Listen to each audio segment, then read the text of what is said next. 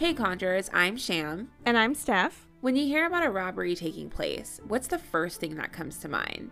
A bank, a gas station, or possibly someone's home? Well, today I want to share five victim stories because some of them can't.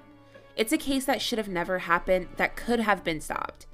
Just when you think it's gone too far, it goes another step further.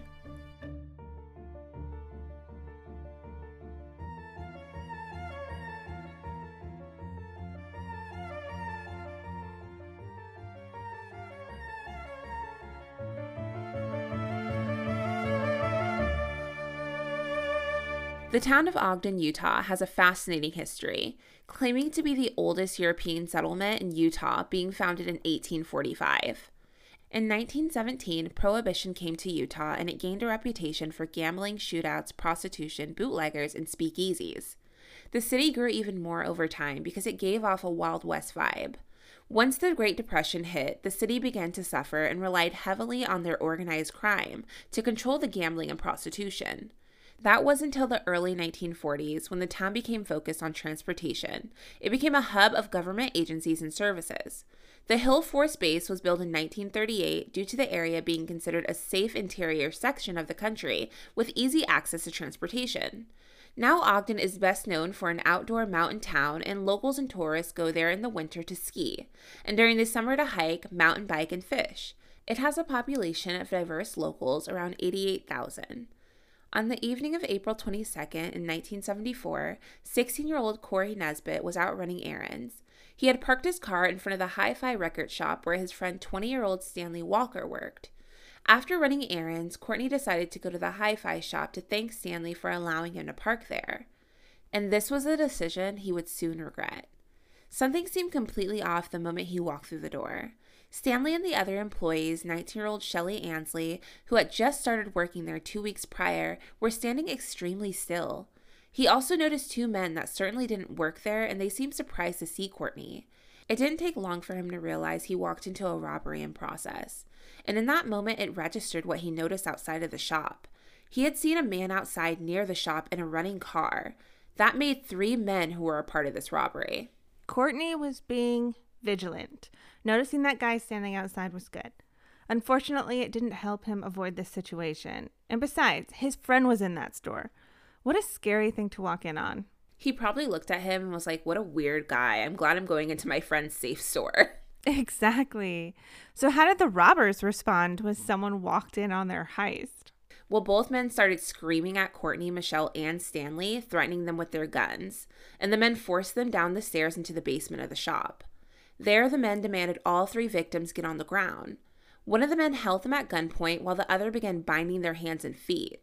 The two robbers inside the shop were Dell Pierre and William Andrews, and Keith Roberts was the man Cortney noticed waiting outside of the shop in the getaway car. All three men were actually a part of the U.S. Air Force and were only in town because they were stationed at the Hill Air Force Base just outside of Ogden. It didn't take long for the three victims to be missed, though. Since Stanley and Shelley were due back at home after work, and Cortney was long overdue to be home from running errands, not to mention he was past curfew, eventually Stanley's father, Orrin Walker, and Cortney's mother, Carol Naisbitt, decided they were done waiting around and got in their cars to head to the hi fi shop. Upon Carol arriving, she walked to the back door of the shop and flung it open, but she wasn't met by her son or his friend. She was met by the barrel of a gun. But this didn't stop Carol from trying to locate her son. William, while pointing the gun at her, asked what she was doing there, to which she responded, I'm checking on my son. What are you doing here? Within minutes, Carol was grabbed and taken down to the basement by both William and Dale. Once in the basement, Carol noticed her son and was forced to her knees and tied up. Cortney and Carol could hear each other at first, but they didn't look at each other, and then both of them just laid there in silence. It wasn't long before Orrin was met with that exact same fate after walking into the store looking for his son. Oh no. I mean, these parents are going to go looking for their kids. Did these men seriously never think to just lock the door? They could have avoided so much by locking the door. it's such a simple solution to overlook. What exactly is their plan here? What they thought was a well planned robbery had now turned into a hostage situation, which had unexpectedly grown to five victims held in the basement of the hi fi shop. Inside the basement, one light bulb was the only source of light for Stanley, Michelle, Cortney, Carol, and Orrin. With traffic outside of the store and the possibility of yet another individual coming in, the men began showing signs of anxiety and pacing. Dell grabbed a stool from the corner of the room and set a jug of liquid on it. He then grabbed a green cup and poured the liquid into it before walking over to Carol and forcing her to drink it. His exact words to her were, We're going to have ourselves a little cocktail party. To which she responded, I don't drink. Dell then told her, You're going to drink this. He grabbed her by the hair and forced her head back before pushing the cup to her teeth. He told her it was vodka, and reluctantly, she took one large gulp of it. Cortney watched his mother immediately start to cough and choke as the liquid began spewing out of her nose and mouth. Dale laid her down on the ground and left her gasping for air before walking over to the stool to refill the cup. The next victim he wanted to torture was Cortney. Just as he did with his mother, Dell set him up, held his head back, and forced him to drink what he claimed was vodka. The fumes from the cup began to burn Cortney's eyes, lips, and nose. He threw up and tried to cough up the liquid, but it only formed bubbles in his throat. As Carol and Cortney lay suffering from the effects of drinking what was actually Drano, Stanley was forced to drink it next, then Shelley, and lastly Orrin. Orrin, however, faked swallowing the Drano and mimicked the screams and convulsions of the other four hostages. The side effects included blisters on their lips, burnt tongues and throat, and peeled flesh around their mouths. This was only what was visible because what was happening inside of their bodies is what would slowly kill them. Because you see, Drano is an extremely dangerous product and should never be consumed. Its main ingredient is sodium hydroxide, also known as lye. It's meant to break down organic matter, including hair, grease, and tissue. To silence their screams and hold the Drano in their mouths, William and Dale tried to put duct tape on them, but the open blisters prevented adhesive from sticking on. God, that is brutal. Did they bring the Drano with them to the store or improvise when they got there? Well, I couldn't find the answer to that in my source material, but I do know it was covered in a brown paper bag the whole time. Back then, Drano was in a can, so it could be easily placed in one. As we dig a little deeper, you may sway towards more of it potentially being brought by them. So I'm beginning to think this was planned then. I think they always intended to make those victims drink Drano. That's so messed up. Extremely messed up. And around 9 p.m., one of the men decided to remove the light bulb from the basement to make sure no one else outside the shop would notice the light and investigate. The only light they had left in the basement was a parking lot fixture through a small window. William went upstairs and the victims could hear the sound of a car starting. Dell remained in the basement where he began going through boxes. Not long after, that car pulled up to the door of the store and turned off. William knocked on the door to be let back in by Dale. At this point, all the victims are still in agonizing pain as they lay moaning on the ground. Dale let William in, and they both began making trips up and down the stairs and out to their car with boxes containing records from the shop. And once they had filled their car, Cortney heard the sound of cleaning. It was the men wiping down the shells and everything else they touched to get rid of their fingerprints. Dell then screwed the light bulb back into the ceiling, and all the men could be seen looking around and making sure they got everything they wanted. Cortney heard a snapping noise, which turned out to be the men putting on gloves. Dell walked over to Stanley and removed his watch, putting it into his pocket. He then went over to Orrin and he took his wallet out of his pocket, which contained $5. Even though he was only after the money, William told him to take the whole wallet, so he did. He moved on and took Stanley and Cortney's wallets, followed by Shelley and Carol's purses. That day, Carol was wearing her wedding ring, plus another ring and a gold Rolex watch. Surprisingly enough, they decided not to take those items. Shelley had also been engaged and was wearing her ring at the time, but they didn't bother to take that either. After they took what they wanted from the store and the victims, the men began arguing, to which Cortney could only hear William say to Dale, I can't do it, man, I just can't. To which Dale replied, Give me about 30 minutes. William then walked up the stairs and left the store. As if what they had done to these victims wasn't enough, they were about to take it one step further. As soon as William left the store, Dale walked up to Carol and shot her in the head. He then moved on to shooting Stanley, Cortney, and Orrin all in the head. He moved Shelley to the corner of the basement and proceeded to rape her before shooting her in the head. At this point, all the victims had been shot in the head. But Dale noticed that Orrin was still somehow alive lying on his side on the carpet. Now, bear with me, conjurers, because what I'm about to tell you is pretty graphic. Dale grabbed a ballpoint pen and stuck it into Orrin's ear, and then proceeded to stomp on it. Dale then assumed all the victims were dead, So he ran up the stairs and out the shop into the getaway car. Ah, nope, nope, no, thank you. Jesus, that is horrible. I'm not one to shy away from the gruesome details, but I can't handle anything dealing with the eyes or the ears. Tell me about it. I literally can't even imagine it. Like, who the hell even thinks about things like that? What they did to those poor innocent people is so sadistic. Not only was that completely unnecessary, it seemed like Dale, at least, was enjoying himself. It does seem that way. But what he didn't realize was Cortney and Orrin were somehow still alive. Steph will tell us how this case unfolded once the victims were discovered. For three hours, Orrin and Cortney lay there on the cold basement floor, surrounded by their dead loved ones and friends, suffering from everything inflicted on them. As you can imagine, by now it was entirely out of character for these victims to be out so late. Back at Stanley's house, his mother and Orrin's wife was growing worried. She knew Orrin went to the hi fi shop to look for Stanley, and it made no sense for them not to be home yet. She woke up her other son, and they both got in the car and headed straight to the shop to see what was going on. Once they got there, they noticed Stanley and Orrin's cars outside in the parking lot, so they started looking around. Orrin could hear someone outside and began making as much noise as he could manage. To his luck, they heard him, and the other son broke down the back door of the shop. The horrific scene they found on the other side of that door sent fear down their spines. They immediately called 911. A dispatcher received a call from a man telling her people had been shot and were dead. He said, Send the police to the hi fi shop on Washington Boulevard. When police arrived at the shop, so did a forensic crime scene specialist that worked for the department named George Throckmorton. George would later recall walking into the building and seeing a man running around with a pin in his ear. He also saw four people that were tied up. Their hands and feet were bound together, except for Shelley, whose legs had been untied when Dale raped her. It was clear what had happened. According to George, the men gave the victims Drano, but once they found out it wouldn't kill them because they were throwing it up, they gave them more and went to put tape over their mouths, which didn't hold up. When that didn't work, they shot each one in the head to make sure they were dead. Well, detective, you're right on the ball.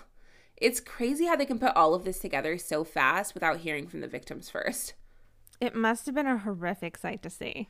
Yeah. So, what else went down upon arrival? Well, Shelley and Stanley were declared dead on the scene. However, Carol was rushed to the hospital because she had a faint heartbeat, but the chances of her regaining consciousness was low, and soon after, she was also declared dead.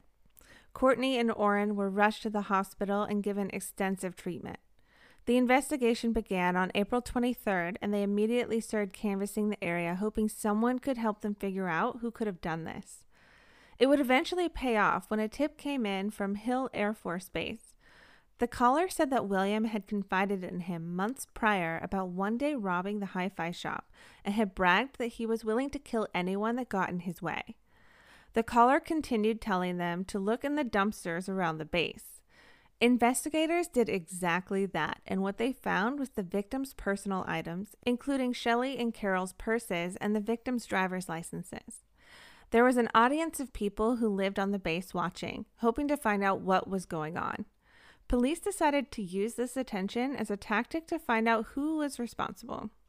The investigator pulled the items out of the dumpster and began showing the crowd, asking if anyone knew anything about them. The tactic worked out in their favor because two men got visibly nervous and suddenly didn't want to stick around. William and Dale noticeably walked off and began whispering. One of the investigators remembered Dale from another incident that had led police to the base in a recent past about an auto theft case. The authorities immediately issued a search warrant for William and Dale's entire barracks. They performed a very thorough search, and while searching between a rug on the floor under Dale's bed, they found a folded piece of paper. It was a lease agreement for a storage unit rented under Dale's name. At this time, Dale was over on the other side of the room trying to manipulate the police by all means necessary to look like a good guy. George approached Dale with the lease agreement, and his response wasn't to provide an innocent reason why he had a storage unit. In fact, he refused to respond at all. Dale was done talking, and George knew they had their guy, and they were going to find out exactly what was in that unit. Apparently, he thinks search warrants don't include under the bed. yeah, his hiding spot wasn't great. if they didn't find everything on base, there's really only one other place it can be. Yeah. To no one's surprise, the unit was filled with all the stolen equipment and records from the shop. What investigators didn't find in the dumpster, they would find in that storage unit. Dale was arrested and charged with aggravated murder and attempted murder, and William's arrest followed not long after. William cracked and gave up the getaway driver, Keith Roberts, who was also willing to give up information to the police in exchange for a lighter charge of aggravated robbery. On October 15, 1974, the joint trial for Dale and William began.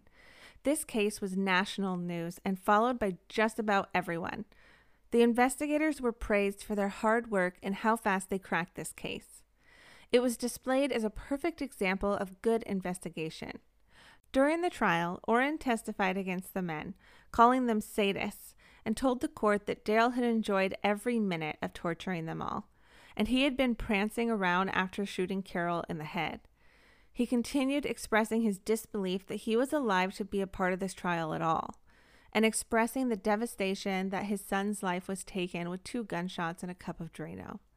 He said, and I quote, Dale tried five times to kill me, each one could have been lethal, and it certainly has changed our lives. End quote. He went on to tell everyone the trauma him and his family are living with every day. His son, that found them in the basement, now sleeps on a mattress in his parents' room every night, and his wife has spent almost every day in bed mourning the loss of her son. I'm sure they're traumatized. That's a gruesome scene to walk into. Your brother's dead and your father in the condition that the murders left him in? I know. I'd be traumatized. I feel so bad for these families. Those people were just in the wrong place at the wrong time. So, did the other survivors speak? Well, Cortney was still alive as well, but he had a severe brain injury and amnesia. He never went back to being 100% after that day. Another thing that came out in court is that Dale and William watched the movie Magnum Force over and over. In this film, a character is forced to drink Drano and it immediately kills them. Being too dumb to figure out movies aren't real life, the guys thought that that would be the perfect way to kill someone. One month later, on November 16, 1974, the jury found both Dale and William guilty of aggravated murder and attempted murder, and on November 20th, the judge sentenced them both to death. Keith, the getaway driver, was sentenced to five years to life and was released 13 years later. The men were sent off to death row, but like 99% of the crimes we discuss on here, they would later file an appeal. During a clemency hearing, Dale took the floor and testified. Quote, the crime took a course of its own. It wasn't planned that way. People just kept coming in, and I just panicked. The only way to prevent what happened would be to be moved away from the base entirely. Of course, the alcohol and pills I was consuming didn't help. Valiums, Reds, Black Beauties, and Yellow Jackets. Everyone has a limit as to where they won't go. Drugs can alter that limit. I tell myself you have to accept responsibility for it. You did it. You were there. You can't rationalize it. End quote. William testified right after and told the court he had never seen Dale drink or do drugs. Dale came off as a bit of a manipulative know it all, and he had even changed his name 27 times in prison to supposedly protect his family. On August 28, 1987, Dale was taken to the death chamber and executed by lethal injection. He was 34 years old. William's attorney tried to get him clemency, telling the judge that he was on drugs at the time of the murders and so young and a changed man. However, his lengthy list of prison violations, which included arson, said otherwise. In an interview William did, he told the reporter that Dale was a loner and he had never seen him drunk before. He even went on to talk about the store clerk, saying he knew and liked Stanley. He even joked with Stanley during the robbery before forcing him to the basement. He claimed he had no idea that Drano might kill someone, but prosecutors disagreed. He contradicted himself by saying, I was informed the Drano didn't work and hadn't accomplished what he, being Dale, wanted. He doesn't take responsibility for the murders because he left before Dale shot them. In July of 1992, William was executed by lethal injection at the age of 37. Yeah, sorry, you can't say it wasn't planned to use the Drano to kill them, but also it didn't do its job at killing them as planned. right, idiots? This was always the plan. They have no excuse. So, are there any updates on the survivors? Well, Cortney returned to high school and graduated with his class in 1976. But due to his brain damage he was still suffering from, he was unable to attend college. He struggled holding down a job and he suffered lifelong memory loss and was put on disability. He did, however, find love. Cortney married Catherine Hunter in 1985. That marriage lasted for 17 years until sadly on June 4th, 2002, Cortney passed away at only 44 years old. Orrin died in 2000 at 69 years old. The family and friends of the victims were changed forever. No one can imagine walking into a store or going to work and having their entire life taken from them, mentally or physically. Those men can't blame this on drugs or on each other. They did this and they had to live with it up until their execution date. This may be the one case where I applaud authorities for being so diligent and not second guessing themselves. This is truly a case that was handled how all cases should be handled from start to finish. However, if it wasn't for the survivors of this case, we may have found the killers, but we may never have known the full horrors of what took place in that basement. In this case, the police were able to locate their suspects thanks to a tip that came in from the base. Most crimes need the community's help to solve. For that, there's Crime Stoppers. Crime Stoppers is entirely anonymous, and the process of calling Crime Stoppers is simple. If you have knowledge of a crime, call 1 877 903 STOP which puts you in contact with the Crime Stoppers Command Center. An operator will answer the phone and take down the information you wish to provide. They will never ask for your name, number, address, or any other identifying information. You can also place a tip on the website or from the Tip Submit button on the main page, or you can download the P3 Tips app. To view images, information, and sources from this case, visit our website at crimeandconjure.com. Research and writing for this episode was done by Stefan Sham. Editing of this episode by Denver Fortner Productions with music by Jordan Alina. Be sure to check us out on Instagram at Crime and Conjure Podcast for our question of the week, and you can also find us on TikTok. Sham, what's our conjure tip of the week? These days, we're full of fear and anxiety. We live in a time where things are happening fast, and we can't catch a break from these back to back tragedies. Unakite Jasper is a stone that provides healing energy to come to terms with the traumas and experiences that spark fear. This stone has deep ties to the heart chakra and brings your upper and lower chakras to balance. It invites calm and soothing approaches to work on releasing fear. That's a great one. It's only found in the US and it makes an excellent talisman. We'll be back next week with another episode. Until, Until next time, stay vigilant, conjurers.